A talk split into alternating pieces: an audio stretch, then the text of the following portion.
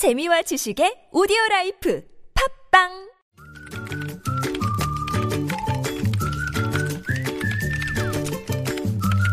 네, 무적의 댓글을 전해주시는 분이죠. 시사 칼럼니스트 이숙현 씨 나오셨어요. 어서 오세요. 네, 안녕하세요. 자, 첫 소식 가볼까요? 네, 공기청정기 51개 모델 그리고 가정용 에어컨 33개 모델에서 이 유독물질을 함유한 항균 필터가 사용됐다라는 네. 보도 들으셨죠? 네 네. 네, OIT라는 물질인데 모두 3M에서 제조한 필터라고 합니다. 네. 아, 오늘 환경부에 따르면 OIT가 사용된 공기청정기를 판매한 회사는 7개사였는데 네. 가장 많이 제품을 판매한 곳은 LG전자였다고 합니다. 예.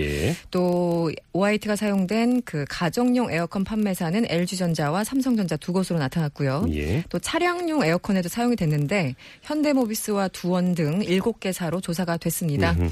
음, 일단 환경부는 이미 판매된 제품에 대해서 회수 권고 조치를 내리고 예. 이것을, 이것을 따르지 않을 경우에는 회수 명령을 내릴 방침이라고 밝혔고요. 예. 이것을 어기면 해당 업체는 3년 이하 징역이나 3천만 원 이하의 벌금형에 처해집니다. 댓글 어떻게 달렸어요?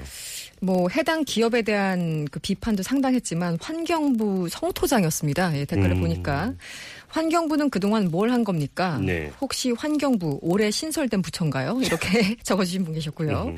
아, 기업의 벌금 3천만 원이 아니라 소비자들에게 일일이 3천만 원씩 배상해야 됩니다. 네. 그래야 효과가 있습니다. 예. 또 역시 회수만 하고 그동안 속고 사용했던 국민들에 대한 보상은 없다는 의미, 음. 의미인가요? 라고 적어주신 분. 예. 이미 기업들은 수천억 원을 벌었을 텐데 3천만 원 이하의 벌금이라니 아, 우리나라도 징벌적 손해배상제를 매겨서 숨도 못 쉬게 만들어야 됩니다.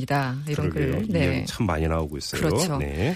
또 어떤 분은 최근에 우리나라에서 이중잣대를 접, 그 적용하는 기업들이 있죠. 누가 폭스바겐과 이케아를 욕하겠습니까? 라고 음. 적어주셨고요. 예. 우리나라 기업들 뭐 여러 가지 뭐 지금 내용이 나오고 있지만 음. 확인은 안 됐지만 제 주변에도 공기청정기 쓰고 나서 몸이 아프다는 분들이 참 많습니다. 네네. 이렇게 적어주신 분 예. 계셨고 예. 아 차를 오래 타면 머리가 아픈 게 멀미가 아니었군요. 음. 이렇게 적어주신 분도 계셨습니다. 환경부를 성토하는 게 이제 가습기 살균제 사태고 거의 뭐 닮은꼴이 너무 그렇죠. 많다 보니까 네. 그럼 도대체 뭐냐 이 이야기 아니겠어요? 그렇죠. 네. 알겠습니다. 자 다음은요. 아, 성인 10명 가운데 8명은요. 예. 스마트폰이 없으면 불안감을 느끼는 것으로 조사가 됐습니다. 음. 진행자도 마찬가지인가요? 불안하신가요? 아, 불안하지는 않아요. 불안하진 않아요? 네네. 속이 편하신가요? 혹시 속이 편하신가요? 뭐 반대로? 그 없애고 살아보고자 하는 아, 의지는 그런 있으나 건 있죠. 음, 현실적으로 받쳐주진 않지만. 바로 현실적 환경이 네, 예. 네. 음. 그래서 지난 그 리서치 전문 기업인 엠브레인이 네. 조사를 했습니다. 네. 만 19세부터 59세 남녀 1000명을 대상으로 조사를 했더니 예. 응답자의 77%가 집이나 직장에 스마트폰을 두고 나오면 괜히 불안하다 이렇게 음. 답을 했고요. 네. 절반 이상인 54%는 다른 사람들과 있을 때도 시간이 생기면 스마트폰을 만진다고 답했습니다. 네.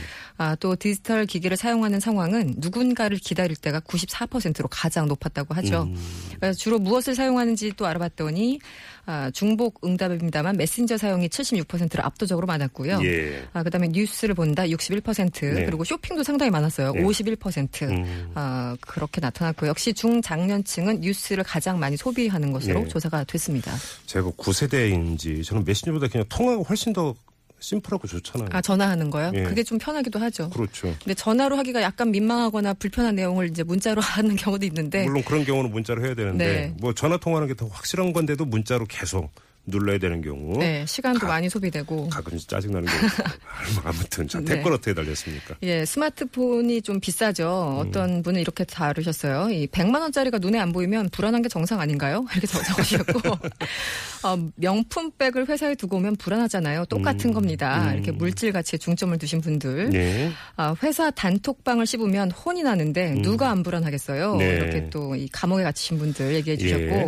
없으면 불안하기보다 심심합니다. 또 이제 이제는 기다릴 때 멍 때리는 것도 이상하고 신문 보는, 본- 보는 것도 다 이상해졌습니다. 아, 지하철에서 이제 신문 보는 분이 거의 없어요. 거의 없죠. 책 예, 보는 분도 진짜 어쩌다가. 있고요. 네. 네. 저는요, 이제 외우는 전화번호가 없어서 상당히 불안합니다. 이것도 문제예요. 이것도 문제고, 네. 아, 최고의 친구는 역시 스마트폰입니다. 친구, 동창, 죄다 필요 없어요. 이분은 뭔가 상처를 받으신 분 같아요. 그러게요. 네. 음. 아, 저는 차라리 폴더폰이나 삐삐를 가지고 다니던 그 시절로 돌아가고 싶습니다. 적극 찬동합니다. 네, 이런 분들 참 많아요. 저는 삐빼서 멈췄었으면 딱 좋지 않았을까라고 아. 개인적으로 생각해서. 네. 아, 마지막으로 어떤 분은 저는 산책 산책을 나갈 때 항상 휴대폰을 두고 나갑니다. 음. 걷다가 무료한 기분이 들 때 머리 굴리면서 잡생각을 한다는 게 이렇게 행복한 일인 줄 아, 몰랐습니다. 그러게요. 이런 게 네. 진짜 필요해요. 공감이 가는 대목이었습니다. 네. 알겠습니다. 자, 이숙현 씨와 함께 했습니다. 고맙습니다. 고맙습니다. 네.